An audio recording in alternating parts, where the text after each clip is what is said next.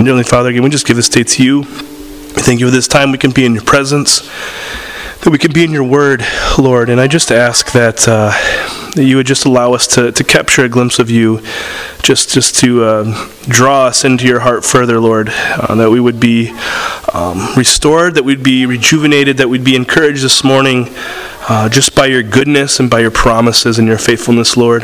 And uh, we thank you for your word that you have given us, that we may know you more.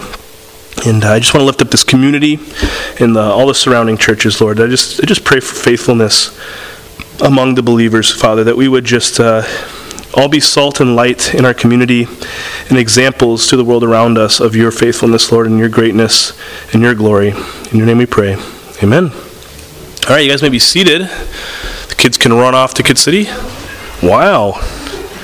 Kids are tired of me, I guess. we only had a couple kids. They're mine.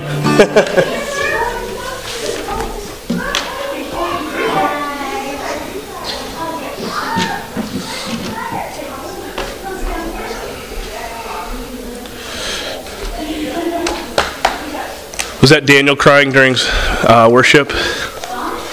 Probably because I wasn't doing Baby Shark. he, uh, we went to, uh, oh, it, what's the winery called? Seasons of the North. You can tell I go there a lot. Uh, but they had a band playing, and Daniel walked up to them during their time in between and started doing the baby shark motions. Had a request for the band. Um, I don't think they knew that one, though. so that's his song uh, right now.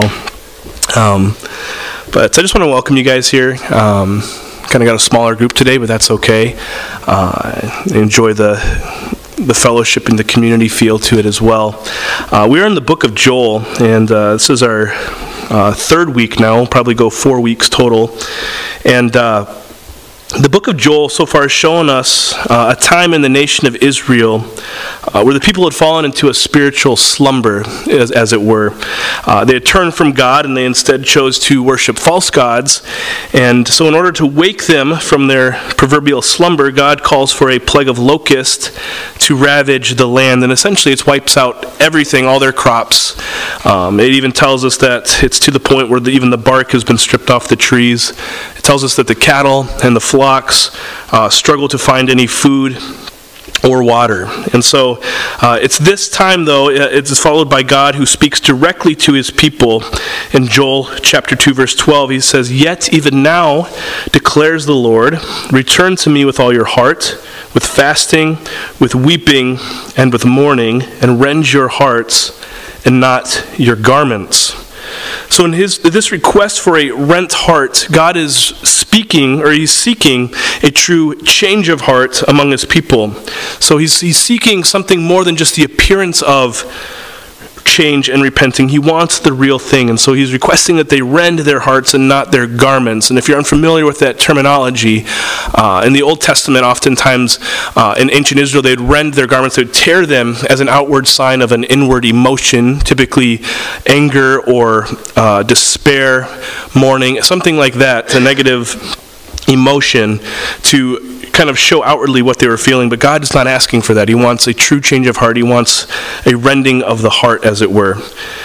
Now, immediately following the words of God, Joel follows with an exhortation to the entire nation. He says, Return to the Lord. Now, why, why would he ask them to return to the Lord? For one, it's a good idea in the midst of uh, great distress and calamity. Um, but he's explaining it's because of who God is. And he explains them as gracious and merciful, slow to anger, abounding in steadfast love. And as we're going to see this morning, he is a God who relents over disaster. And interestingly, it's actually the same exact description that the prophet Jonah gave of God as well. Now, God's desire is, is never to bring about difficult circumstances like we see with the nation of Israel. He's not a God who's rubbing his hands together looking forward to bringing on destruction. Uh, but his, because his desire, in fact, is for each of us. But sometimes it does take the disaster to stir us from our slumber and draw us back to him, or to him initially, the first time. But what we will see this morning is God is also very quick to relent and so gracious in his restoration. And so I'll give you a moment to turn to Joel chapter 2, uh, starting in verse 15. And I just want to open up in prayer before we uh, dive into God's word this morning. Dear Heavenly Father, Lord, I just pray that you would reveal yourself in your word, uh, that you would uh, just, uh, just prepare our hearts and minds for the message today, and that we would be prepared to rend hearts if needed this morning, Lord. And we just uh, we thank you for the opportunity to study your word together, and uh, we just uh, we just give this morning to you. May you be glorified in it. In your name we pray. Amen. So Joel chapter 2, beginning in verse 15 says, Blow the trumpet in Zion, consecrate a fast, call a solemn assembly. Gather the people, consecrate the congregation, assemble the elders, gather the children, even nursing infants. Let the bridegroom leave his room and the bride her chamber. Between the vestibule and the altar, let the priests, the ministers of the Lord, weep and say, Spare your people, O Lord, and make not your heritage a reproach, a byword among the nations. Why should they say among the prophets, Where is their God? So, once more, if you were here last week, it began with a sounding of the trumpet. And if you're not here with us last week, the trumpet was used uh, in ancient cultures and in ancient Israel especially uh, for several different circumstances. They had different calls for everything, uh, different sounds to it. And uh, for this instance, the trumpet is used to call for a nationwide fast and prayer of repentance. Now, it's interesting to note that this was really a very special, uh, in particular, fast that is appointed to the nation. Uh, the only obligatory fast occurred on the Day of Atonement for the Israelites, and so to call for a nationwide fast was rather unusual in its own regard. Now, speaking of fasting, uh, it is seen throughout both the Old Testament and the New Testament, and many of God's servants fasted and prayed. And the purpose behind the fast is to deny oneself the appetites of the flesh in order to focus one's attention upon the Lord. So, typically, humanity is attracted and in bondage to our flesh's appetites. And in this, in this regard, they're speaking of a food fast, uh, which is the most common type. But as you see in our cultures today, there's fasts for many things, including screen time, um, reading outside of the Bible, any of those things um, that, that typically are something that may distract us from drawing closer to the Lord. And so we decide to put a fast on certain things in order to focus that time upon the Lord. Now, it's also important to understand that the purpose of a fast is not in order to make a deal with God, right? We don't put the fast and say, hey, God, just so you know, I fasted today, and uh, so uh, I, I, put mine into the bargain. You know, I, I, could use some help on this end. I'd, I'd really appreciate it. Uh, that's not how the fast works. We're not here to make a deal with God. Fasting doesn't change God, in fact, it changes us. Now, also, if you do fast, it is important to look at Matthew chapter 6, where Jesus says in verse 16 that when you fast, do not look gloomy like the hypocrites, for they disfigure their faces, that their fasting may be seen by others. Truly, I say to you, they have re- received their reward. So, in other words, don't make it known publicly that you're fasting. You know, don't don't scrunch up your face, look like you're really having a bad day. So, what's going on? Oh, I'm fasting today you know, and you know, well, why are you fasting? Because I love God, you know, and it's just it's what I have to do. You know, I have to fast. He's calling me to fast today, and making it known as the Pharisees would have made it known. Uh, he calls us to do it in private. It's between us and God. Not the recognition of man, but to, in a desire to draw closer to the Lord. And so there's a nationwide fast that's called by the prophet Joel to the nation of Israel. And then Joel gives the nation a prayer that they need to give.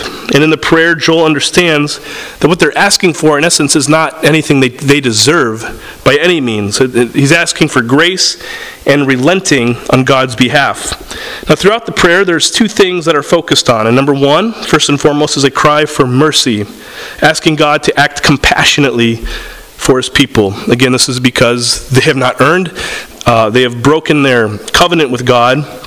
And so, what they're seeking for is essentially grace and mercy is the only way that they're going to get out of the destruction that they're facing. Number two is a request for God's people not to become a thing of mockery among the Gentiles. Right in, the, in this prayer, the nation of Israel cries out, "Spare your people, O Lord, and make not your heritage a reproach, a byword among the nations." Now, a byword is a public example. It's an object lesson for neighboring nations or people. So, by seeing their destruction or their demise or their discipline, they become a byword to the other uh, countries around them or other nations. And so the two things that the nation of Israel does, they, they fast and they pray, are in fact forms of worship. Um, typically, we tend to think of worship as strictly uh, singing songs or hymns um, or spiritual songs of that matter. Uh, but we can worship in many ways, including uh, reading through the Word, uh, spending time in God's presence, and in this case, praying and fasting. As long as our hearts are right before the Lord, any of these things can be forms of worship. And, we have to remember, too, that they could not give their offerings simply for a lack of resources. It tells us that they were completely out of uh, wine and, and stocks in the uh, storehouses, and everything was empty. They had nothing to give as a sacrifice to the Lord, and so they could still worship, though, through sincere prayers and through fasting. And I say sincere because uh, we will see God's response next, continuing in verse 18. Says, Then the Lord became jealous for his land and had pity on his people. The Lord answered and said to his people, Behold, I am sending to you grain, wine, and oil, and you will be satisfied, and I will no more make you a reproach among the nations. So, first off, we see two initial responses from God. We see jealousy for his land and pity for his people. Now, this is a wonderful thing for us to understand this morning. Uh, as Allan Harman explains, he says the first verb, jealousy, points to an attitude that finds its outward expression in the manner indicated by the second verb, which is pity. And what is so encouraging in this is that the nation, even with its prolonged disobedience, had not been cast off by the Lord, that these people were still, in fact, God's people, even in light of their disobedience. For those who have been living in sin, choosing the world over the Father, it's encouraging to know that God's desire is still for you in the midst of that. His jealousy is shown in his pity for his people. And the same thought is repeatedly expressed by other prophets as well. And if you see a recurring lesson in Scripture, you know it's really important to understand. God desires to restore far more than bring about suffering. In the case of the suffering, brought about an awakening among his people and brought them back to the Lord. What we'll see is his response is far greater than just a relenting as well. And I also want to make clear that this does not give us the freedom to live in sin, right? Just because God relents when we repent, I'd argue that with that kind of attitude, true repentance is simply not possible. We say, well, you know, I'll just continue to do this because God's already died on the cross. He's forgiven me of my sins, and I'll just, I'll just ask for forgiveness. That kind of heart is not a, a repentant heart. So I would argue that you're not even seeking true repentance. So with that attitude, there's no mourning of your sin or a true rending of the heart, as it were. Now, continuing in verse 20, it says, I will remove the northerner far from you and drive him to a parched and desolate land, his vanguard into the eastern sea, and his rear guard into the western sea. The stench and foul smell of him will rise, for he has done great things. Fear not, O land, be glad and rejoice, for the Lord has done great things. Fear not, you beasts of the field, for the pastures of the wilderness are green. The tree bears its fruit, the fig tree and the vine give their full yield. Be glad, O children of Zion and rejoice in the Lord your God, for he has given the early rain for your vindication. He has poured down for you abundant rain, the early and the latter rain as before. The, the threshing floors shall be full of grain, the vats shall overflow with wine and oil.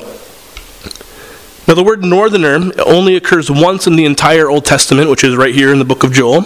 And many writers have suggested that it refers to an army of men coming from the north. However, with that said, if the references to the locust earlier in the book of Joel are taken literally, then the term most likely relates to that plague as well. There are well documented instances of locusts coming from the north that support the continuing interpretation of an insect plague and not an actual army of men. God, who in his sovereignty brought the locusts, we also see is the one who will remove them from the land. And it says that they'll be driven away from the eastern and western seas, which is the Dead Sea and the Mediterranean Sea, respectively. And of course, with that amount of dead locusts all over the land, it's going to emit a powerful stench. um, and so, what I find most interesting, though, in the following two verses, is that they each begin with the same standardized expression of fear not. Now, fear, we must remember, is not from the Lord. Fear and anxiety are struggles that man has faced since the fall, is recorded in Genesis chapter 3. If you remember Adam and Eve's response to their sin, it tells us that they were afraid, and so they hid themselves from the Lord. We see men like Moses and Isaac Nehemiah, Joshua, they all struggled with fear. David struggles with fear. Samuel also struggles with fear. This great cloud of witnesses, as it were, all had to overcome these things in some form or another, and it's no different for us today. And so, this exhortation, fear not, I, I could even argue, maybe even more prevalent in our day and age today. Our culture is saturated with fears and anxiety, general anxiety disorders that just continue, the, the numbers continue to rise to the likes that we have never seen before. And so, if that's you this morning, if, if, if fear, anxiety, worry, those kinds of things are something you struggle with, it's very important to know in the midst of that that you're not alone. And in, a sense that, that there are many others who struggle with fear and anxiety every day, but in a greater sense, you are not alone because God is with you. Now, I know in your mind you probably think that's just a cliche, churchy answer, and it is a cliche and churchy answer, but it's also true. Scripture is filled with encouragement in why we shouldn't fear or worry. One of my favorite verses comes in the book of Isaiah, chapter 41, verse 10. God says, Fear not, for I am with you. Be not dismayed, for I am your God. I will strengthen you, I will help you, I will uphold you with my righteous right hand. In the New Testament, in the book of Philippians, Paul says, Do not be anxious about anything, but in everything, by prayer and supplication, with thanksgiving, let your requests be made known to God. And the peace of God, which surpasses all understanding, will guard your hearts and your minds in Christ Jesus. Now, I understand in the moment, if you're struggling through fear, anxiety, and worry, I know in the moment it's much easier said than done to just say, Don't worry about it, God's in control. But we have to learn to constantly, consistently, day by day, lay our fears and our worries and our anxieties upon the Lord. I know one of my biggest issues in regards to fear and anxiety is that I try to carry the load myself, right? All the things, all the worries, the stresses of life, uh, I feel them upon my shoulders, and rather than giving them to God, I say, you know, I can probably get through this. I can do it myself, on my own accord, on my own strength, on my own power and own ability. But they just continue to weigh me down.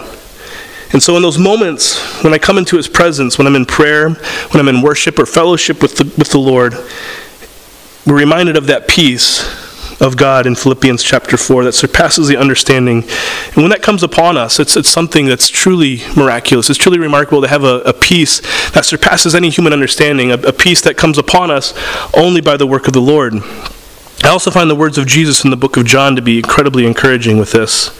In John 14, he says, Peace I leave with you, my peace I give to you. Not as the world gives, do I give to you. Let not your hearts be troubled, neither let them be afraid. So, this is not a peace that is found in this world. It's not a peace that's found in worldly comfort, comforts. Excuse me. Certainly, we can find peace in, in certain things. You know, we can find financial peace for a period of time in our life, or other peace that the world may offer, but this peace that Jesus is speaking of is only found in Christ. John MacArthur explains it this way He says, The word peace reflects the Hebrew word shalom, which became a greeting of Jesus to his disciples after the resurrection. At the individual level, this peace, unknown to the unsaved, secures composure in difficult trouble, dissolves fear, as we talked about in Philippians 4 and rules in the heart of God's people to maintain harmony. The greatest reality of this peace will be in the messianic kingdom. So, this peace will be fully revealed to us, he's explaining, uh, in the eternal messianic kingdom when we spend eternity with God. But there's still a peace there that he explains that secures composure in difficult trouble, dissolves fear, and rules in the hearts of God's people to maintain harmony. It's something that the, the world cannot give us. And so there's encouragement today that we do not have to live in fear and worry or in anxiety. And I understand fully, guys, the, the stresses that the, the world can bring, that life can bring. But we must remember, in, in light of everything, that God is in control. So, so we look at why the Israelites are told to fear not. And, and Joel goes on to explain that God has brought the pastures back. The, the trees are bearing fruit. The threshing floors are full of grain. The vats are now overflowing once more with wine and oil. And so there's provision that God brought in the midst of the plague and famine. And all this comes, it explains, from a nourishing rain. Joel mentions a former and a latter rain. And in this area of the world, uh, if you've ever been over to the Middle East area, it doesn't really rain a whole lot. Especially not in comparison to up here, where it seems like it's been raining every day this week. Uh, it doesn't do that very often in Israel. So the, typically the former rain would come in the autumn, and the latter rain would come in the springtime. And here it tells us that God brought both of these rains within a month to reestablish their crops and their provisions. This is truly a miracle in light of these people. This is not something they would see perhaps maybe once in their lifetime, right here, to see both of the rains come within the same month. Now, I also love, um, I spent a couple weeks in Israel a few years back, and I just love the outlook that the Israelis have on rain. I'm sure that the Israelites back then also had a similar outlook. Um, but when we were there, believe it or not, it actually snowed when I was in Israel, and it, was probably six to eight inches. It wasn't just like a light snowfall and then it melted. It actually stuck on the uh, outside porches and stuff. And uh, of course, they're not prepared for it. All they have are squeegees. They're trying to move this snow around with squeegees, and then I'm kind of laughing from northern Michigan. Um, but the joy that they had in light of that, they said they haven't had a rain or a snow in 10 years. They said they have never. They, some of these people have never even seen snow. The kids, they were just, they were. You should see them. They were driving these big uh, like Humvees down the road and going through the snow and just trying to do drifts and all sorts of stuff. Um, it was it was remarkable. But I remember asking one of the locals, you know, I said, you guys have a kind of a different outlook on this. I know it's uncommon, but you know, what's why do you guys have such a, a positive outlook on on precipitation, I guess you could say. Um, because, you know, for those who don't know, I lived in Florida for a few years and I learned to really hate rain when I lived there. Every summer, every day for one hour it would rain and then after it would stop, you'd have about 700% humidity. Um, like you're walking through a sauna. I was like, this is terrible. Um, but uh, so I learned to really take for granted uh, rain. But uh, in the culture of Israel, uh, they actually pray for rain on their wedding day, uh, which is quite different from our culture. If you've ever been to an outside wedding, everyone's like, I hope it doesn't rain. I don't know what the weather's like. I hope it doesn't rain. But there, they're actually praying that it would rain on their wedding day because this is a sign uh, that rain is a life giving, sustaining element. And so to have rain on your wedding day means that your marriage will be full of life and healthy. Essentially, it's like a, a blessing on, of God on their marriage. So it was a miracle for the Israelites here that brought life, it brought resources, and it brought joy back into the lives of the people. Now, I remember something similar. Before I lived in Florida, I lived in Southern California, which are quite opposite when it comes to precipitation. Uh, but something similar happened in 1991. Um, I was pretty young, so I don't actually remember it, but I remember the term growing up, Miracle March, in Southern California being talked about. Now, in March of 91, Southern California was facing one of its worst droughts on record. Lake Tahoe, it tells us, was at its lowest levels ever recorded, which in fact really hurt the economy of the people who lived in that area. They, re- they relied on um, people visiting and spending time at Lake Tahoe, and so when the water's that low, people were not coming. So in February of 91, Lake Tahoe Ski Shop, it tells us, um, their retail sales had dropped 33%, lodging had fallen 40%, and unemployment was down 145%. Marin County was requiring residents to use less than 50 gallons of water per person per day or face stiff penalties. Can you imagine that up here? in, this, in the, you know, the Great Lakes and all these uh, great bodies of water surrounding us and people saying, you know, you can only use 50 gallons of water per day. it's, uh, it's a much different uh, way of life out there, certainly. But uh, um, and I remember growing up, there was we had bans on watering our lawns several times in the summer. Uh, we just couldn't do it; you weren't allowed. Um, but the thing, so things were looking really ugly in '91, and the drought was costing California about a billion dollars in losses.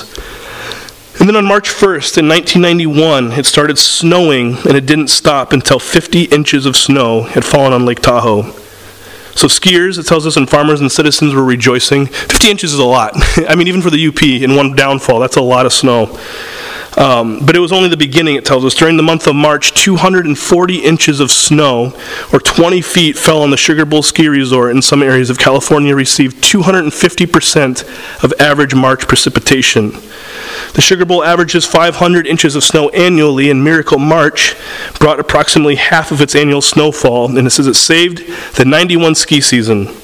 Lake Tahoe's snowpack went from 17, percent of its national of its average to 73% in just 29 days. And so similarly, it's the double portion of rain in a single month for Israel that in essence was Israel's miracle march, so to speak. It was something that could only be attested to the gracious and merciful hand of God. And so we can we're going to continue right here in Joel chapter 2, verse 25. It's one of my favorite verses, perhaps my favorite verse in all of Joel. It says, This is God speaking, I will restore to you the years that the swarming locust has eaten, the hopper, the destroyer, and the cutter, my great army which I sent among you. So everything that Israel has lost up to this point, the crops, it tells us the food, the wine, all these things, it's returned to them, it tells us prior to this verse. But perhaps the greatest gift of all is found here in, in verse 25. It says that God promises to restore the years that the plague had taken. So if the rains and the harvest are not enough of a reminder, God promises a restoration of the years they lost in the struggle of the plague and famine. Isn't that remarkable? A promise of time returned back to you that was lost in the, in the moment of, of the famine.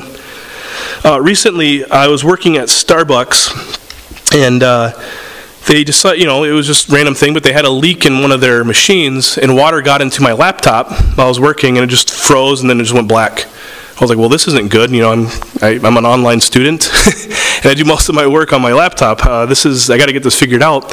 And uh, you know, Starbucks. I'm not I'm not here to uh, you know you know sell them. I'm not a spokesman for Starbucks, but they did a very good job in their customer service as far as making sure everything was um, fixed, but it did take several weeks. I had to go, you know, I just take a day off and travel down to Traverse City to the closest MacBook store and um, get it sent in, and they had to ship it back to my house, which I got about a week later.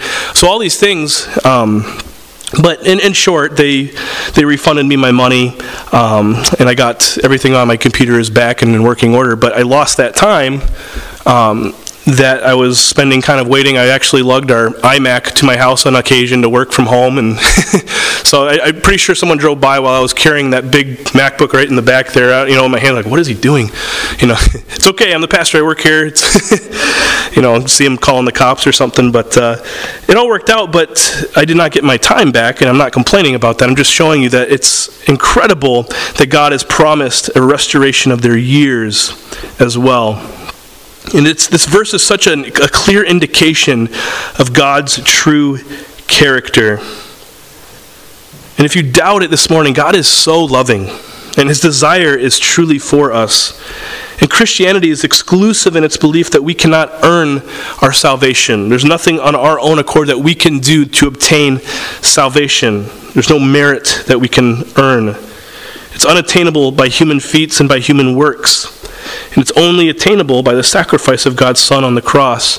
And I love in Romans, it tells us when did, when did Jesus die for us? You're like 2,000 years ago. No, it, not a time frame. It tells us that He died for us while we were dead in our sins. Right? There was nothing that you said, okay, you know, I see your heart's turning back to me. I see you being faithful to God. I'm going to die for you and, and make a sacrifice. It says that we while we were dead in our sins, that He died for us. Now, certainly, God didn't have to do anything in this regard in the book of Joel. Israel had turned its back on God after making a covenant with Him. Now, a covenant's a serious deal. If anyone has made a covenant, if in your marriage you've made a covenant or a vow, as it were, it's a very big thing. It's something that they made directly to God and with God, saying, We will obey your statutes and be faithful to you, and they failed to do that. And so the repercussions were earned and they were deserved, and in fact, they were promised by God. So if God didn't send these, uh, this devastation, you would not be the faithful God that we see in the Bible. But there's an incredible thing about God is that He desires to relent. And it's because He loves us. But he does so much more in the story than just relent, doesn't he? It's not just, okay, I see your hearts have rended and the, rent and they're turned back to me. I'm going to send the, the locust away. Well, no, what he does is he sends them away. He kills the locust. He brings forth a double portion of rain to reestablish everything and then promises to restore the time that they had lost as well. So he gives in abundance. And I hope that you see that in your own life this morning. I know that there's, there's difficulties, there's stresses, there's anxiety and fears in life, but to, to look past that, oftentimes we can get so stuck on looking on those things and fail to see the abundance that God has given in our own lives. He gives above and beyond anything that these people could have imagined. And so if you ever doubt God's love, this verse right here in Joel chapter 2 is an incredible reminder of just how truly deep his love is. He restores everything that was lost in the plague and the famine, including the years. It's truly amazing. Now, lastly, I want to key in on one more thing this morning in verses 28 and 29. It says, And it shall come to pass afterward that I will pour out my spirit upon all flesh, and your sons and your daughters shall prophesy, your old men shall dream dreams, your young men shall see visions, and also upon the spirits and upon the handmaids in those days I will pour out my spirit. So, lastly, this morning, I'd like to focus here on the outpouring of the Spirit. Now, the term afterwards, found in verse 28, speaks of a time, as, as the Apostle Peter calls it, in the last days. So, this, is, this meaning is a future fulfillment of this passage, that the Holy Spirit would come into God's elect at a particular time or excuse me, I'm sorry, the, the, the, Holy Spirit, if you look through the, the Old Testament, you would see recorded several times that the Holy Spirit would come upon an individual and he would work through an individual, whether it be a prophet or a priest, or occasionally he'd work through the kings. But it never it was never over an entire group of people as prophesied here in the book of Joel. We never saw an outpouring of God's Spirit over an entire group of people. And so what we see here is the prophecy of Pentecost. In fact, you see Peter actually refer back to the book of Joel on the day of Pentecost when the Spirit came upon the believers in the upper room. It's also the same Spirit that is promised by Jesus before he ascended in Acts chapter 1, where he says, You will receive power when the Holy Spirit has come upon you, and you will be my witnesses in Jerusalem and all Judea and Samaria and to the end of the earth.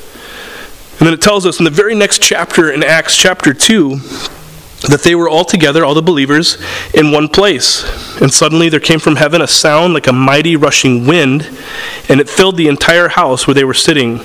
And divided tongues as of fire appeared to them and rested on each one of them. And they were all filled with the Holy Spirit and began to speak in other tongues as the Spirit gave them utterance. Now, very interesting to note here that the Hebrew word for spirit is found in the book of Joel, can also mean wind.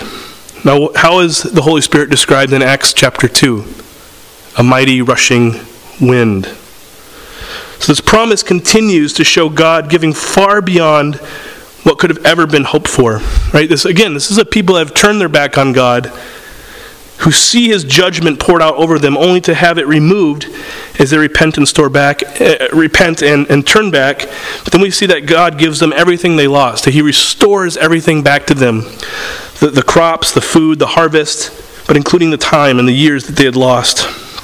And now it tells us he is promising an outpouring of his spirit over his people. Now, I find this to be one more thing that we can be encouraged by this morning.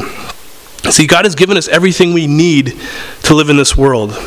As Jesus ascended to heaven, he said, I'm going to leave a helper fit for you. You know, I'm going to leave a helper for you on this earth, that you can work and live in this earth and overcome the world.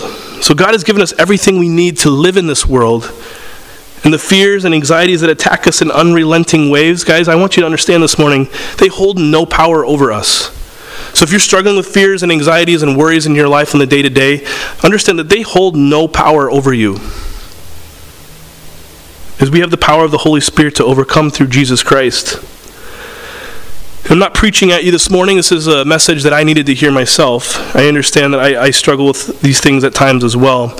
And to be reminded that we have the Holy Spirit, that we have a God who relents but also restores and desires our hearts, to know that He is in control. And so, as we close this morning, I just want to remind us of, of, two major keys from the passage this morning. Number one is that God's character is revealed as one who loves us more than we could ever imagine. It's easy to be short sighted when reading through the book of Joel and we see this passage as a God who is harsh, right? Well, why would he ever do such a thing? Why would he send a plague on his own people that he says he loves? But to look at it in that way doesn't properly tell the whole story. When we see his people fail on their end of the covenant with God, and in turn, proper judgment awaits them, but we also see a God who relents because of his great love for his people. And number two, we also see that in that love, a spirit poured out over his people that allows us to face this world without fear and knowing that victory has in fact already been won for us on the cross. This is not a promise that says we're not going to face any hardship, right? We may certainly die for our faith. You know, it promises that we will face persecution in this world. So this is not, uh, you know, put your faith in God and everything's going to be hunky dory. Your your health and uh, life is going to be easy. That's not the case. But we can rest assured that death, physical death, now has no sting on our lives because our eternal arrangement has already been made by the power of the cross. And so while we face each day, we can be confident in knowing that we have the Holy Spirit leading, the Holy Spirit guiding, and the Holy Spirit equipping us. And we must remain faithful in His Word and in His presence, and continuing to cast our cares upon the Lord. I think typically we can probably do one, maybe two of those things really well in our own lives, but I think that last one, I don't think I'm alone in that struggle that we can kind of fail to cast our cares on the Lord. We don't want to we don't want to bother him with our with our minor things, right? We don't want to bother him with these things that we can take care on our take care of on our own. But he desires that. He calls for us to do so. It's so important. And, and, stress and anxiety and, and fears are so real. I don't want you to feel like if that's you this morning that, uh, that you're the only one going through that because you're definitely not. But also to understand that God is here for you in the midst of that, that He's, he's desiring you to cast those things upon Him and take His yoke because it's easy and His burden is light. And so this morning, I just uh, I just ask that all our heads would be bowed and our eyes would be closed. Um, and uh, I just, I just, I guess I want a show of hands. I don't, I don't do this very often, or if ever. Um, but those who are currently just struggling with any sort of fears, anxieties, or worries in their life, um, big or small, um, I just, I just want to say a special prayer um, over those this morning that are facing, whether it be in work or be in parenting. Uh, or be just in their spiritual walk altogether, just something um, that they're struggling with in this world. And I can admit, for one, for me, it's parenting is a big one. Um, also, schooling, things like that. Uh, just this feeling of overwhelmed, and uh, just and just not being good enough for, for what God has called me to. Um, but I just want to I just want to pray over those fears, over those anxieties, and just cast them upon the Lord. Heavenly Father, um, you know the hearts of everyone here, Father and you know if, what struggles they face, what fears they face, what anxieties and, and worries, whether it be day to day or or bigger ones year to year, Lord, you know exactly what they're struggling with, Lord. And I just ask that you would come and just give us this peace that you promise that surpasses our understanding, Lord. That we would be able to cast those cares upon you and know that you are faithful in this moment. Lord, you command us time and again in your word to fear not. And I think it's just a wonderful reminder, Lord, that you are in control ultimately. No matter what comes our way, whether we face trials like Job or the apostles, Lord, that you are in control of every situation, that you have your hand over it. And we thank you for that, Lord. I just ask that uh, you would stand in the gap for us, that the enemy would have no foothold in our lives and in our worries and our fears, that those would just be removed from us, just as the plague was, Lord, from the east into the west, and that we would be able to live in confidence, knowing that you are faithful, that you are good, and that your desire is for us. Lord, I just thank you for this opportunity to, to study your word and to draw closer to you as a body of believers, Lord. I just want to lift up this community, this, uh, these generations, Lord, that, that face uh, just the struggles of fear and anxiety far more than in the past. Lord, I just ask that that spirit of fear, the spirit of anxiety, the spirit of worry would not be over our community, over our church, over these families, but that we'd have a spirit of peace, and it could only be attested to you, and your glory would be revealed to this world and this generation. And we just give this day to you. Your mighty name we pray. Amen. All right, well, I want to close with a uh, song. You can stand if you would like. Um, but uh, it's uh, we've sang this last week. We sang it quite a bit. Um, it's the song "Who You Say I Am," and it's just a great reminder of who we are in Christ Jesus. Right? We we can believe the lies of the world; they tell us who we are, but God tells us who we truly are, right, for eternity, and such a, there's such a hope in that. And so, I wanted to close with that this morning.